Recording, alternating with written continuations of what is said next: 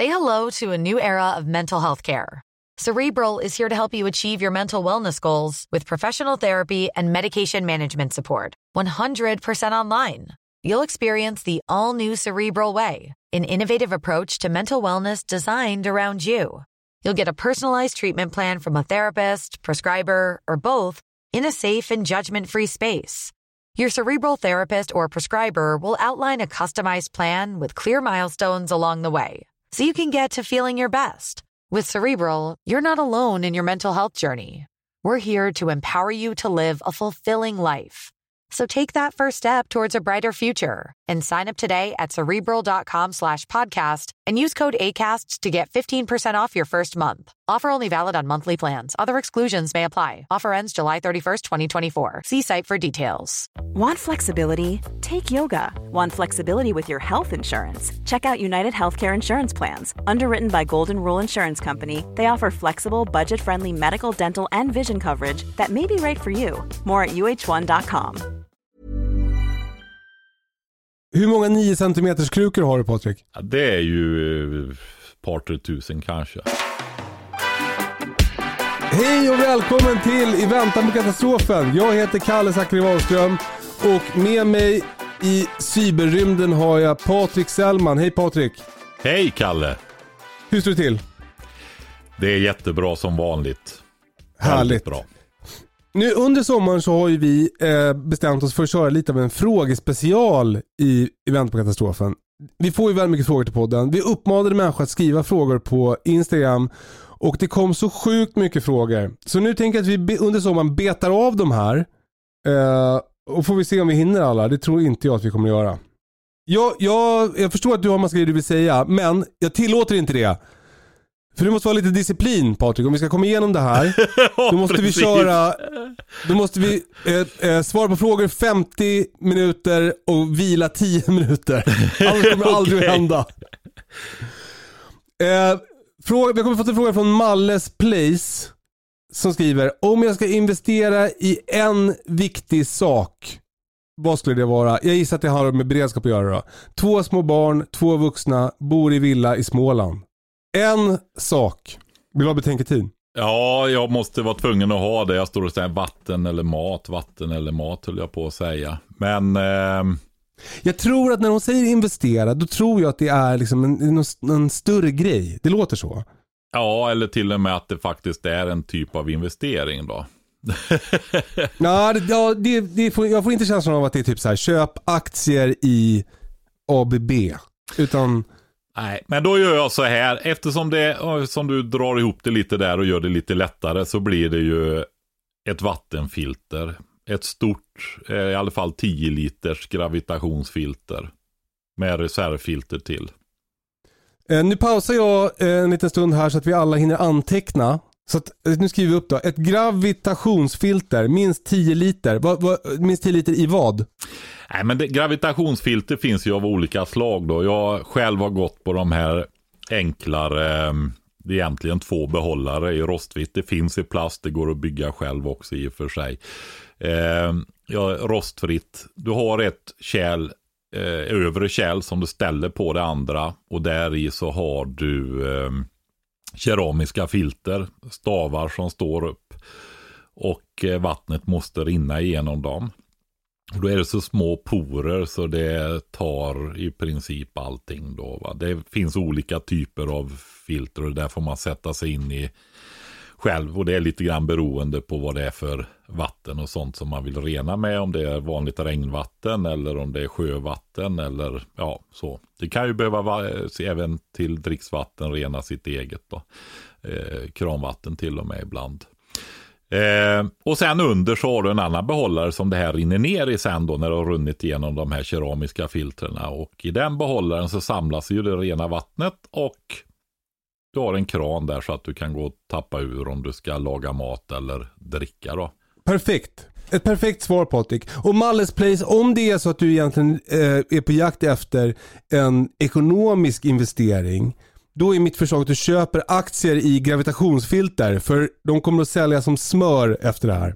Ja, precis. Precis som Dacia Duster. Du, de har inte hört av sig med någon sponsring av en ny bil till mig än. är för jävligt. Va- Ja. Vakna! Da- Dacia Sverige. Vad håller ni på med? Ja, Okej, nästa fråga. Hur får man rimlig balans mellan till exempel ett heltidsjobb, barn och småbruk, självförsörjningsdrömmar? Skriver Hulegarde. var sak har ju sin tid, så är det va. Och eh, ofta har man kanske småbarn när man är lite yngre och man tänker att man vill göra allt genast. Men händer inget dramatiskt så är ju livet ganska långt. Och eh, är det beredskap man är ute efter så eh, räcker ju inte tiden alltid till till att göra allting själv. Utan då är det väl så kanske att det effektivaste är faktiskt att köpa. Bygga upp livsmedelsförråd, eventuellt utrustning, sådana saker också då att förbättra på. Allt ifrån eh, sjukvård till hygien till städ till att man har det helt enkelt. Va?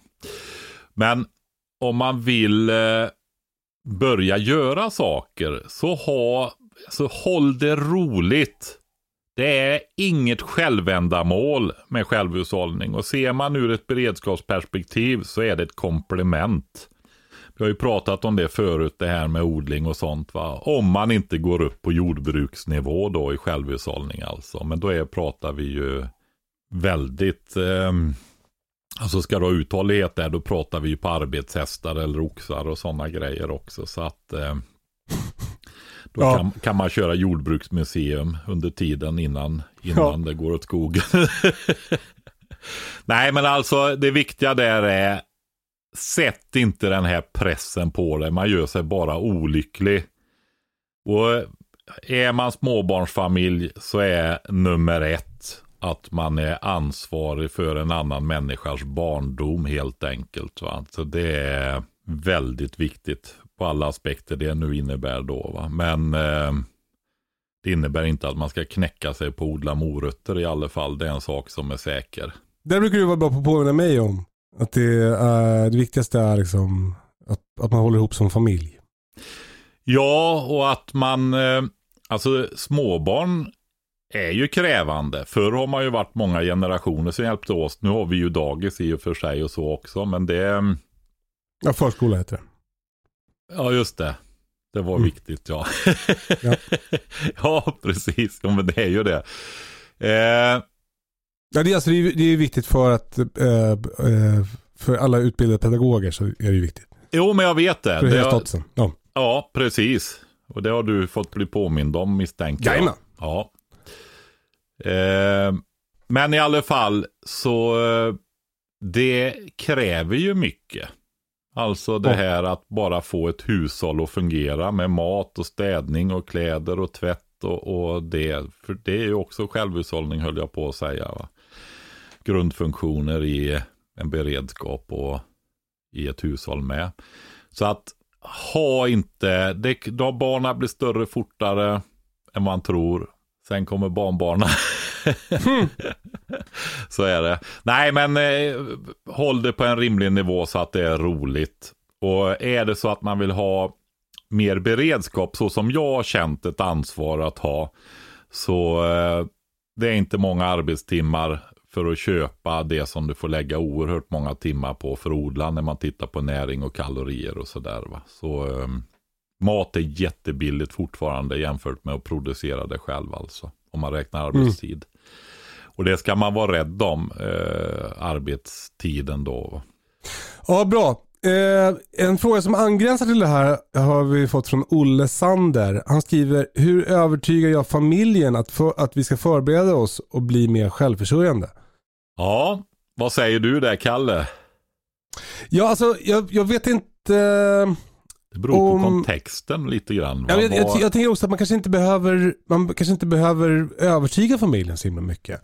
Den, om, om du Olle sätter igång och, och, och, och ökar beredskapen hemma. Om, om du ser till att ni har ja, men typ salt och vatten. Då, då, det behöver inte de andra vara involverade i ens en gång. Utan det kan ju bara vara någonting som du gör, sköter själv. Så, så är jag. jag. Det är ingen som, alltså det är inte som att Britta är engagerad i att våra vattendunkar i jordkällan. Utan då har jag fixat själv. Mm. Det är en ganska liten grej att göra. Eh, sen, sen tänker jag att det där med, som du brukar prata om Patrik, det där med brandövning och sånt där. Det tycker ju, det kommer ju familjen tycka är kul. Så, så driv det själv, Olle. Vänta inte på att, att det ska vara liksom någon annan som gör det åt dig. Det, det är mitt förslag. Kör över familjen är mitt förslag.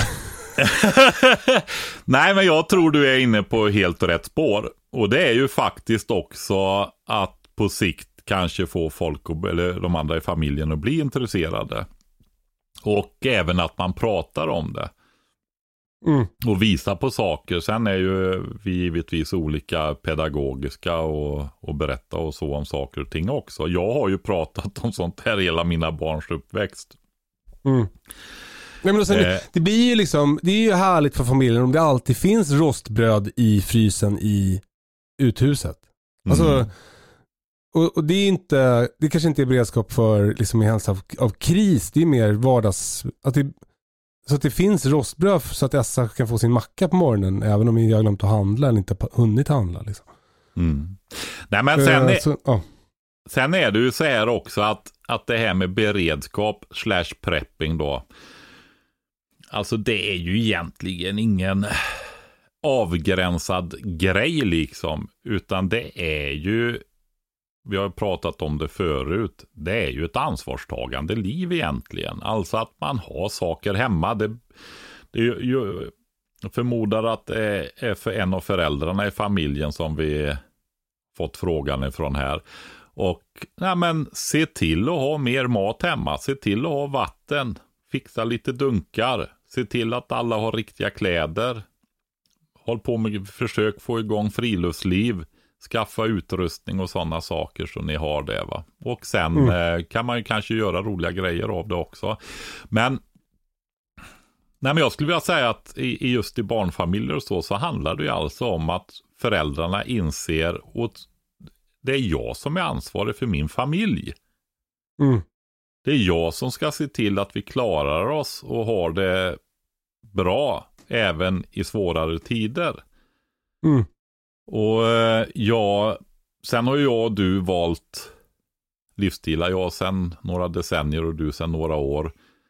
Som inbegriper småbrukarlivet också då som livsstil. Och vi springer ju runt och leker hela dagarna jag och du bara och gör massa Ja. roliga grejer, eller hur? Ja, Ja. 100 procent. Ja men faktiskt på sätt och vis är det ju så va. Och så sammanfaller det där då. Vilket eh, gör att det blir ännu bättre då. Det har, har ju det där också med, eh, om man driver det vidare till nästa nivå, så är, är det ju det där med att ha den här nyfikenheten. Och också känna att man faktiskt kan, det här som jag tyckte det var så himla bra ord som du tog där, att vara kapabel. Mm. Det gillade jag. Att vara en kapabel människa, en som faktiskt kan ta tag i saker och lösa saker och klarar av att göra vissa grundläggande grejer och sånt där. Va? Ja, men det påverkar ju självbild och identitet och allting. Det är ju en... Ja. Eh, nej, det är väldigt roligt. Ja men det är stor, börjar det bli stor skillnad för en i livet. Alltså, så, jag upplever det ganska starkt liksom, sen de senaste två, tre åren sen vi flyttade ut hit. Vad, vad, vad, jag, vad jag kan mer. Alltså, och, och, om något inte funkar så då, då tänker jag inte så här, ah, jag får köpa en ny. Utan då tänker jag typ så här, ah, undrar, vad som, man- undrar hur den här funkar. Alltså det är så jävla spännande att och, och se på världen på det sättet. Jag tycker det är, jag blir intresserad av liksom, att, att bli medveten om hur saker blir till, hur mat blir till och liksom var den kommer ifrån eller hur maskiner funkar eller det bara det skapar liksom mer mening tycker jag. Man känner Mm. sig som att man är mer inkopplad mot sin omgivning. Ja, men det är ju så. Eh, Kalle har upptäckt världen. Upptäcker Ja, världen ja. vid 40. Ja, men Ja. lite grann så va. Alltså Ja. att eh, för det som jag som har haft det här som livsstil hela mitt vuxna liv och även barndomen faktiskt på eget bevåg. Va? Jag var väldigt intresserad av sånt här även som barn då. Det har jag berättat förut. Och eh, hur gör man? Hur fungerar saker och sånt där va? När man träffar andra människor nu med ett mer, när man tänker lite bredare, mer varför det är saker som det är och så vidare, så slås man ju alltså av hur jag vet, ni verkar inte gilla det där ordet, men jag har inte någon negativ laddning. Alltså det är, det är ju en negativt uttryck alltså, men hur, jag vet inte något bättre, jag får använda det i alla fall. Ja, men alltså hur alienerade folk är ifrån den värld de föddes till. Va? Det mm. finns ju ingen connection. Alltså man vet ju inte hur saker i ens egen bostad funkar knappt alltså. Nej. Eh, kläderna på kroppen, var kommer de, hur funkar, hur, ja, mat, ingenting. Mm. Man hänger som i luften. Det är jättekonstigt så här ultraberoende av ett stort globalistiskt system bara. Va? Som, mm. ja, det är märkligt hur det har blivit. Ja, men jag brukar tänka på det där med hus. Ja. Alltså det är så... Eh, om, om man börjar tänka på, om man liksom börjar inse vad ett hus är och kanske också testa att leva lite utan hus, alltså bo i tält och så här. Vad, man blir tacksam för eh, huset och dess funktion. Och också när man börjar intressera sig för så här, vad, vad liksom, ja, men vad, hur, hur är ett hus uppbyggt och liksom Ja, men att det, är ett, alltså, det är som ett jävligt avancerad, en avancerad träkoja.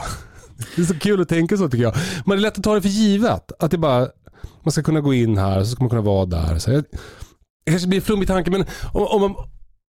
Nej, jag, jag tycker det är konkret mycket... Kalle. Jag brukar ofta tänka när det är väldigt busväder ute. Himla Exakt. tur att husen är ihåliga brukar jag tänka då. Exakt. Ja, men var tacksam. Jag brukar försöka säga det till mina barn. Så här, tänk vad härligt att vi kan vara inomhus nu. Ja.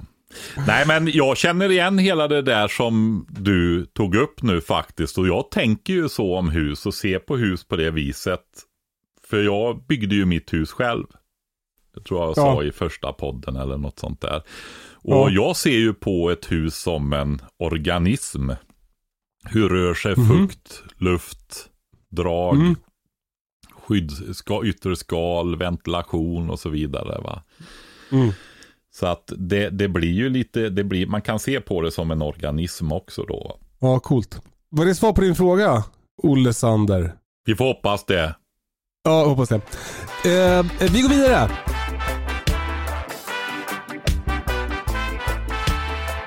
Nu har vi fått en fråga från Demolinart. Konstiga namn folk har nu för tiden. Ja, eller hur? Hur som helst, han skriver så här, eller hon. Hur ska man förbereda sin privatekonomi inför katastrofen? Oj. Och det här är en fråga som jag är väldigt, väldigt... Eh, det här tar jag gärna Patrik. Jag skojar bara. Ja, har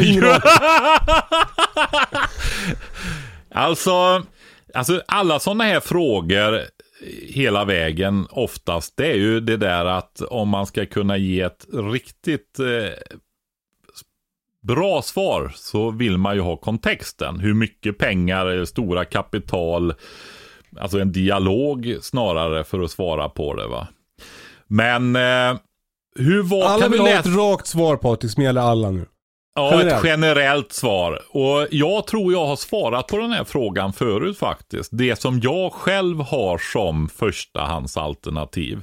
Och det är ju faktiskt det att jag investerar i råvaror och sådana grejer. En del investerare de köper ju optioner i ris och eh, så vidare. Och jag köper råvaran direkt istället. Mm. Vi har ju alltså en inflation som breder ut sig eh, mer och mer nu med det här pengatryckandet som når ut i konsumentleden och sånt. Så att eh, Visst, det är dagspriser. Det kan bli stora skördar framöver också som drar ner priser och sånt där. Men du får ju redundansen på köpet. Alltså att du har mat om det kniper. Men det gäller inte bara mat utan det gäller ju alltså saker som du vill ha med dig. Jag uttryckte det ju så här.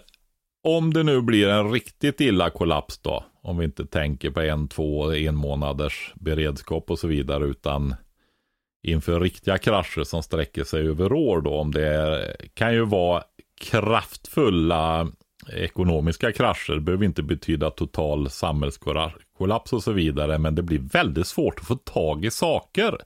Alltså ja. det, det, det är ju liksom inte du vet, gå med gasmask ensam på vägen och inga människor och raserade hus och så vidare. Det är ju inte den va, men dramatiska förändringar. Vad, vi, vad, vad, vad kommer att underlätta ditt liv då? I huvudsak så är det så här att du går åt en hel del resurser för en familj även i framtiden. Och väldigt mm. mycket av det går att ha i lager. Jag säger en grej som jag tänkte på igår. Jag har backat över en sån här eh, vattenslangshona med bilen. Ja. Så att den är trasig.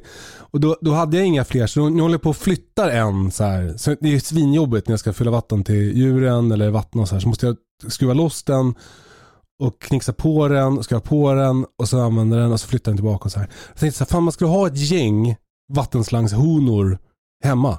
Så att man har det om det skulle bli, om, inte, om liksom granngården är stängt över tid. Ja, jag, du och alla andra som har det också, som har produktionssystem, som har eh, livs, ja, livsmedelsförädling, odlingssystem och så vidare. För oss är det, blir det ju viktigt att kunna upprätthålla de systemen. Hur många 9 cm krukor har du Patrik? Ja, det är ju ett par, tre tusen kanske. Fråga hur många reservpackningar jag har till mina klokopplingar till bevattningssystemen.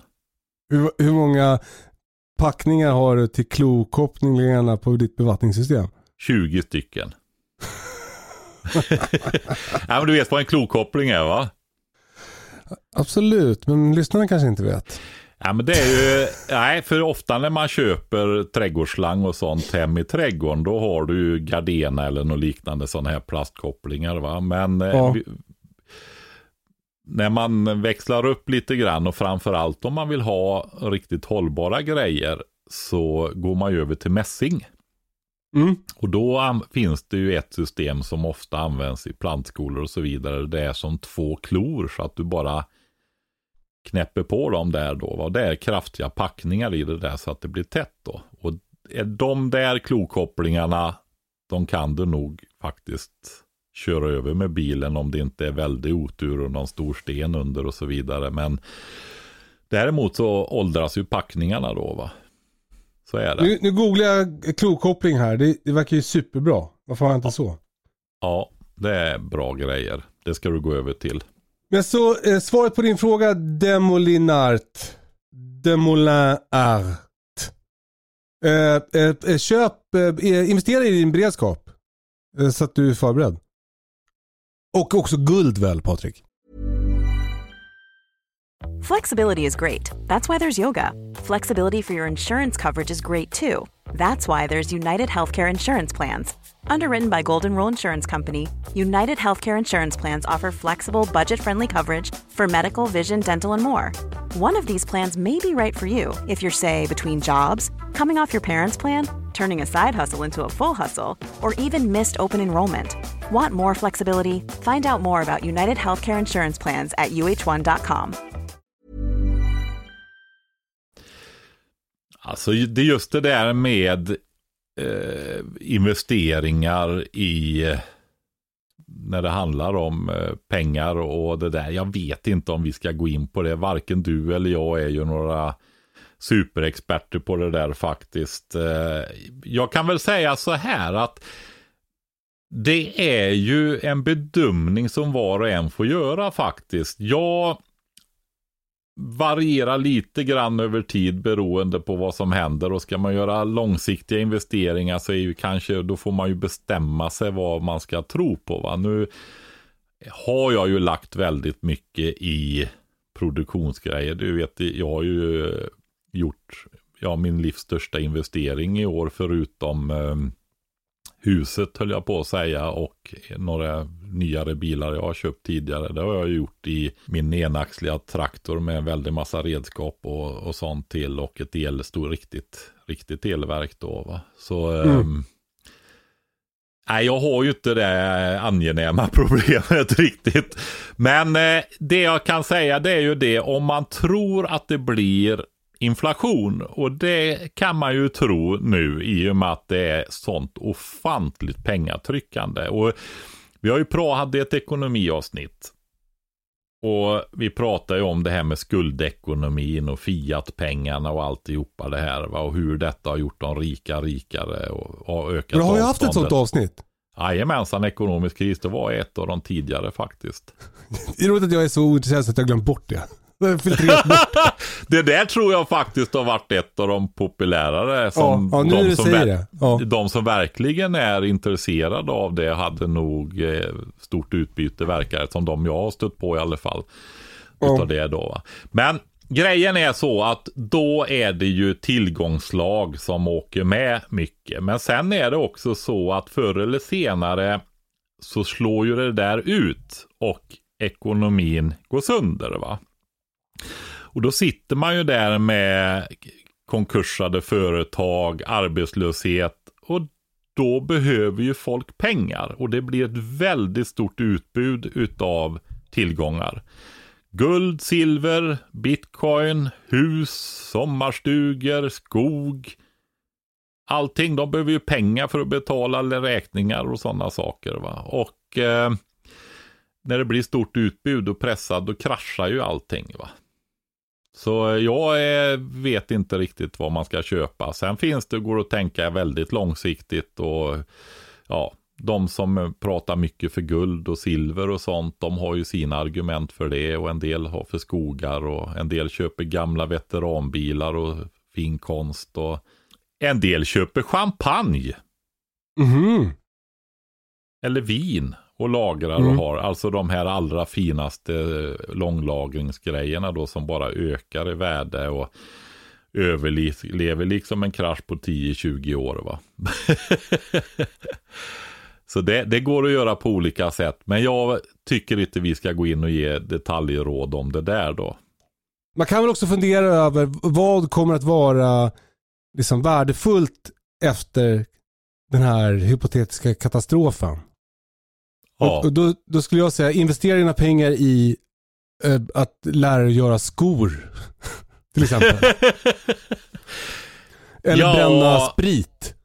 Eller att du bygger upp en redundans så att du kan ha viss småskalig produktion och sådana saker. Som vi faktiskt gör då. Va? Enkel biodling, grönsaksodling, snickeri och kunna hålla igång. Skaffa stabila kvalitetsgrejer. Kostar mer. Men, eh, och sen att du har reserv och servicegrejer och så för att kunna upprätthålla det där. För så är det ju med maskiner reparation och underhåll, det är ju liksom, hör till, annars så stannar maskinen ganska fort. Och herregud vad mycket olika smörjnipplar det är på min nya traktor. Huh, Mm. nu blir jag stressad. Eh, ja men eh, eh, bra, det tycker jag var ett, eh, ett bra svar. Och sen så lite kontanter såklart. Ska man ju ha hemma. Ja, det är ju Eh, en det- grundgrej och det är ju även i det kortare perspektivet. Och Någonting som man pratar om väldigt mycket och har gjort länge men som faktiskt ökar nu det är ju det ökade hotet mot IT-infrastruktur, alltså sabotage då va? och också som en del av eh, krigföring då. Va? Och eh, det menar många att det pågår redan nu. Va? Och är det så att det ska hända någonting eller man vill göra någonting så slår man ju ut det och då funkar inte bankomater eller elförsörjning eller kommunikationer och sånt där. Va? Det har vi varit inne lite grann på förut då, men kontanter är ju så att man kan hålla igång och köpa det allra nödvändigaste som man behöver då. Det troligaste är inte att ryssen tar Gotland utan att de tar Swish. Ja, eller både och. Ja, Eller att Okej. någon annan gör det, höll jag på att säga. Men, vi går vidare.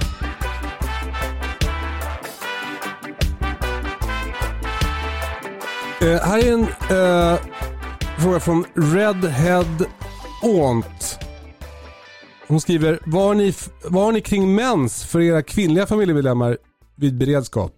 Alltså vad har ni, hur ser beredskap ut för intimhygien? Är väl frågan.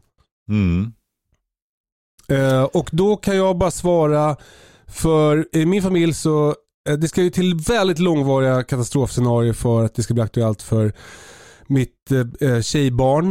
Eh, och min fru använder menskopp. Den kan man ju återanvända. Så jag, jag Mm. har inte, jag har inte, inte, jag har inget stort lager av menskoppar. Ut- Det, det, tror jag att hon sköter. Nej, min hustru fyller 60 nu i december. Ja, det är också ett bra tycker jag. Skaffa en, en, en, en hustru som inte längre menstruerar. Ja, de tenderar ju att hamna där med tiden i alla fall faktiskt, så är det. Men jag kan i alla fall säga så här att jag har ett, men då har jag inte menskoppar i olika storlekar och sådär, utan jag har faktiskt tamponger och binder i olika storlekar finns i förrådet. Och där är ju då tanken faktiskt det att det kan komma någon med behov hit. Mm. För varken jag eller min hustru har ju det behovet idag. Sen går det ju att använda till olika saker givetvis då. Men, men det är framförallt en reserv att kunna ha erbjuda. Och det kan ju vara till vardags också. Jag fick ett överlevnadskit av eh, Lars Fält när jag filmade med honom. Alltså, eh, han är ju som överlevnadsguru. Och han, i det överlevnadskittet så fanns det två tamponger för eh, att ha när man ska tända eld. Mm. De tar en gnista väldigt bra när man, om man luckrar upp det materialet som de består av. Så det kan vara Ja. bra till flera saker. Precis.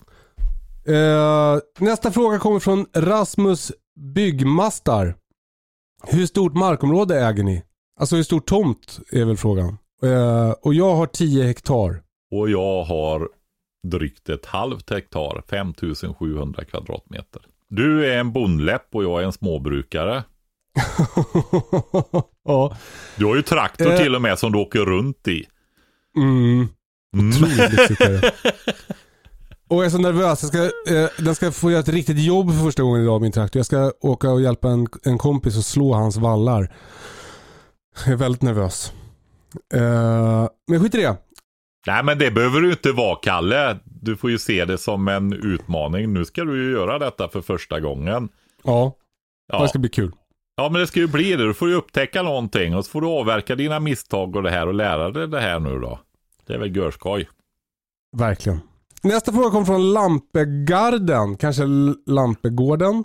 Eh, de skriver, eh, de, hen, två personer på bilden. Eh, hur lagrar ni all mat? Räcker den hela året? Och det här har vi varit inne på förut i podden. Eh, och ja, det, maten räcker, alltså det beror väl lite på hur man ser det. Om maten räcker hela året. Om, om, om man tänker allt min familj vill äta under ett år eh, har jag inte hemma. Utan vi måste handla vartefter. Men mycket mat har jag ju lagrad. Och, och vissa grejer räcker hela året. Till exempel konserverade tomater verkar som att det nästan räcker hela året. Jag tror att jag har en burk kvar och inga röda tomater ännu. Så det kan bli kris här om ett par veckor jag behöver köpa krossade tomater. Men annars så har vi klarat oss bra på det. Potatis klarar vi oss nästan hela året på. Kött klarar vi oss hela året på. Det har vi i frysar. Eh, vissa grönsaker, sockerärtor har jag klarat mig på hela året. Det har jag förvält och fryst. Eh, starka såser och picklade chilis har jag klarat mig på hela året. Det har jag i jordkällaren. Ja. Så, så vissa grejer räcker hela året. Eh, och i, skulle det vara eh, i en nödsituation, alltså att vi, vi behöver äta för att överleva, då har vi mat så att vi klarar oss. Och, och jag förvarar i jordkällare, i skafferi och i frysar. Mm. Jag tror Har du något du vill svarar... tillägga? Ja, jag tror du svarade rätt på den frågan. För jag tror att frågeställaren var inriktad på den maten vi producerar själva. Hur vi får den att räcka under året då. Ja. Mm. Eh, Jag har ju större lager utav sånt som är köpt som jag inte har producerat själv. Det är ju det som står för den stora beredskapen här. Odlandet är ju ett komplement. Mm. Eh, I och med att eh, nej, men det är svårt att producera den typen av livsmedel som håller svälten borta då. Jag kommer faktiskt att eh, troligtvis att skaffa får här då. Och eh, börja med, ja, det är kanske inte jättelångt borta i alla fall va. Han släpper en bomb i podden. Ja, jag har varit inne på getter, men det börjar luta åt mjölkfår faktiskt. Men vi får se, vi får se. Eh, men då är det ju så här att den typen av livsmedel med lite kunskaper förvarar man. Vi har ju pratat om vete till exempel. va eh, Som också är ett eh, bra foder till fåglarna bland annat. då. Och även andra torrvaror, skafferivaror som många är vana vid att kalla det då. Va? Alltså bönor, linser och olika spannmålslag och sånt där. Ärtor. Det går ju att förvara i decennier va? som en bas, en buffert. Men sen det vi gör för att lagra det är ju jordkällare, skafferi, kallskafferi, frysboxar, konserveringsapparater har vi ju båda två nu då. Du kör ju din tryckkokare där. Yep. Och sen till viss del torka också då va. Torka och eventuellt salta. Inläggningar har vi också förresten. De kan ju också om man gör dem rätt och har bra hygien hålla väldigt länge. Snyggt. Mm. Eh, nästa fråga uh, handlar om böcker.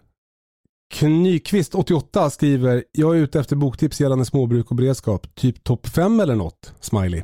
Du det där, alltså topp 5. Ska vi, bli, ska vi fyrdubbla den här podden så borde vi börja köra det tror jag alltså.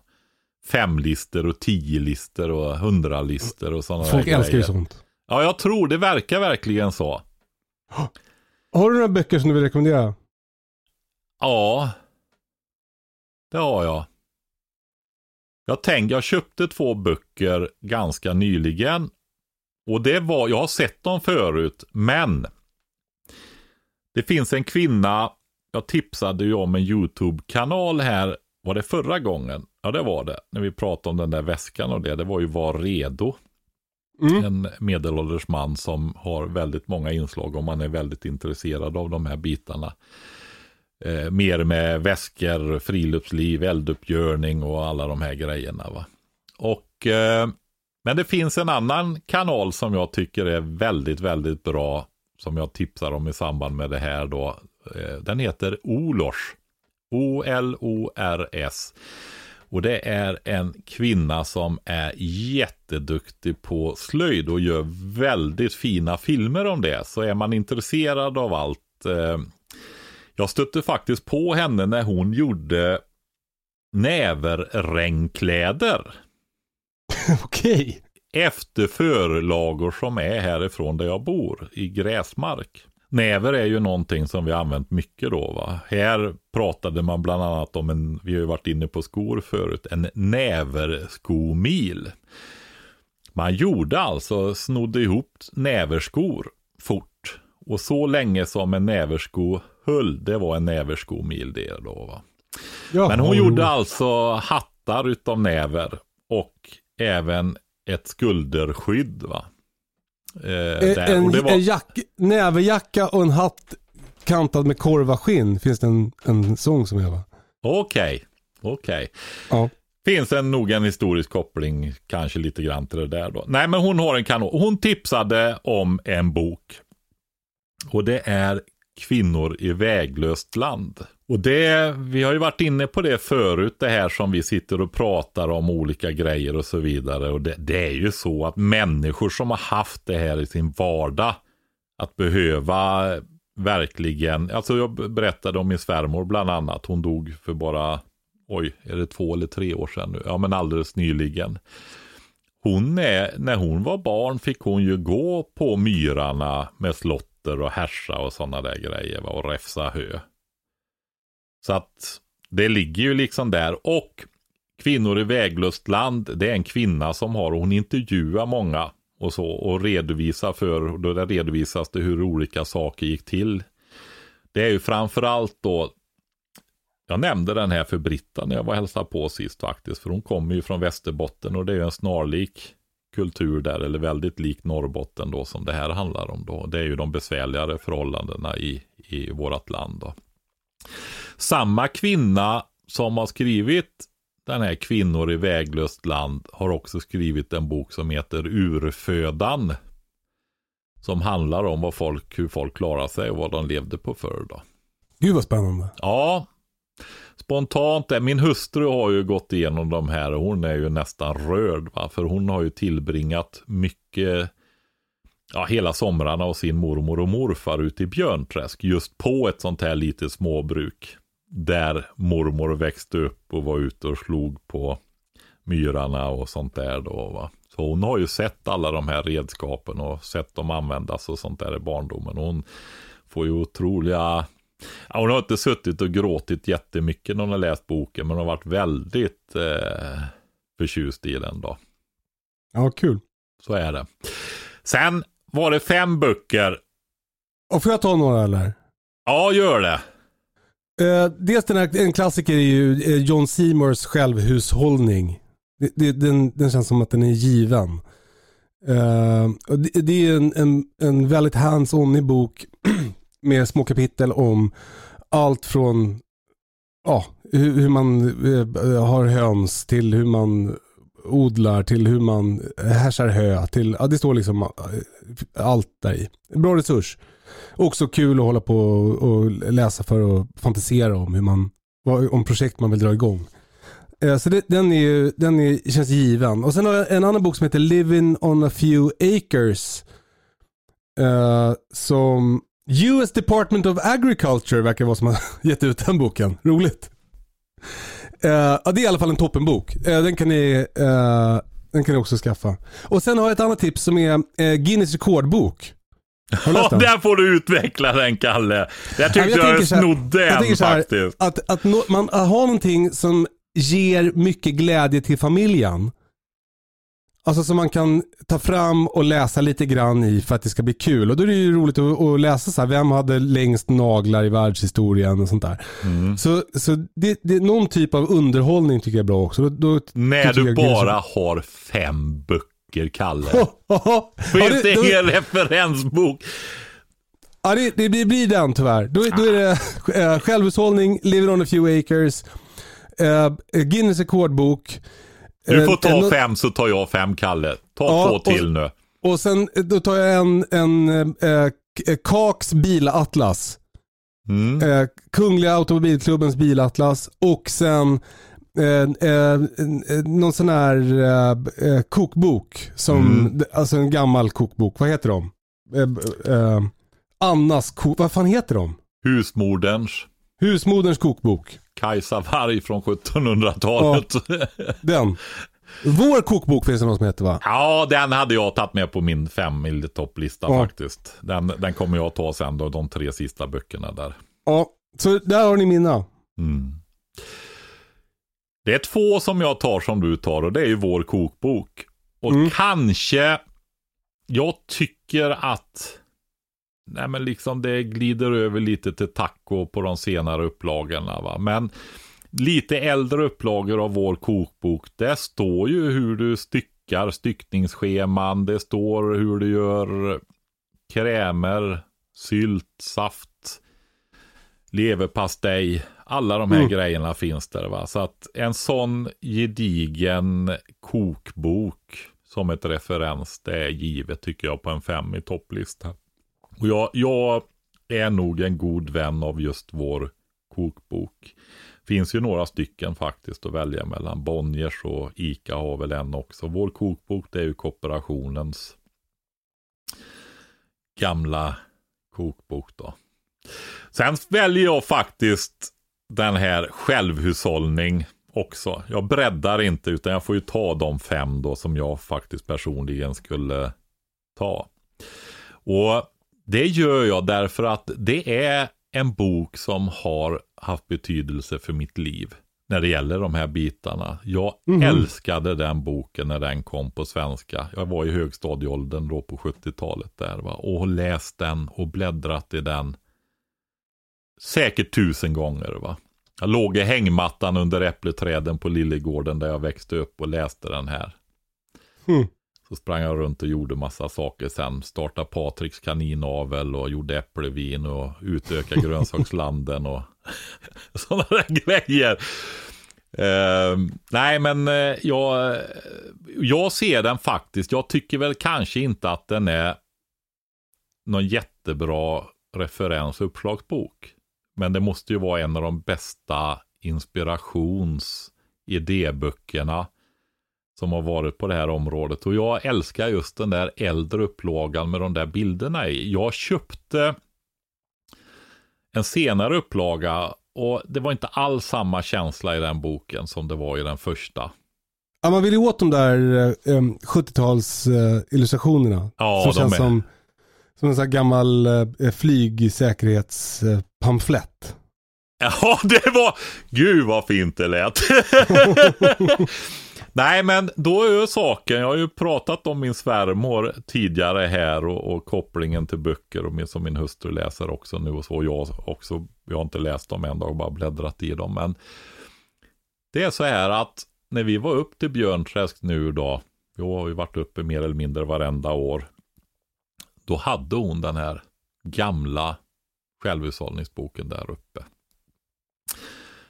Så den har jag fått ärva efter svärmor nu, så nu har jag den som minne från henne. Så nu har jag en av de där första upplagorna då, en gammal sån. Så den boken är på min femlista. Och sen har jag en till då, förutom de där två som jag nämnde. Det är en engelsk bok faktiskt. Och eh, det är en kvinna som heter Carla Emery. Hon har hon är död sedan några år tror jag nu. Men eh, hon har skrivit The Encyclopedia of Country Living. Det är en sån riktig amerikansk, alltså över 5 cm tjock tror jag den är och stor A4. En riktig, och det är mindre inspirationsbilder och sånt i den, utan den är det är ett referensverk. Det står allting i den. Faktiskt. Vadå till exempel? Oj. Ja. nu är det ett tag sedan jag tittade i den. Men eh, allt ifrån eh, hur du tar hand om skador och sjukdomar till eh, alla mejeriprodukter till odling till eh, ja, i, i det närmaste princip allt som behövde kunnas på ett småbruk. The Encyclopedia of Country Living heter den i alla fall. Så Ja, den ska vi köpa direkt nu. Ja, det tycker jag du ska göra. Carla Emery. Det var tre böcker. Du, eller, du hade i och för sig två förut också. Men de kanske inte kvalar in på topp fem-listan även om det var bra tips. Jo, men det är de två. Ja, det är de. Ja, bra. Ja, jag tar med dem eftersom jag tycker de var så bra där och så fick jag möjlighet att berätta om Olors. Den. YouTube-kanalen där med. Hon eh, har högklassiga filmer i olika gamla slöjdtekniker då. Träslöjdstekniker kan man säga då. Jätteduktig. Ja, vad fint. Eh, då så, Nyqvist 88. Då har du, ja, det blir ju sju, åtta böcker att köpa direkt. Mm. Eh, och med det säger vi tack för idag Patrik. Ja, Bra jobbat. Eh, vi eh, eh följer oss på Instagram, i väntan på katastrofen heter vi där. Eh, och eh, hör av er om det är något. Vi hörs om en vecka. Puss och kram. hej då.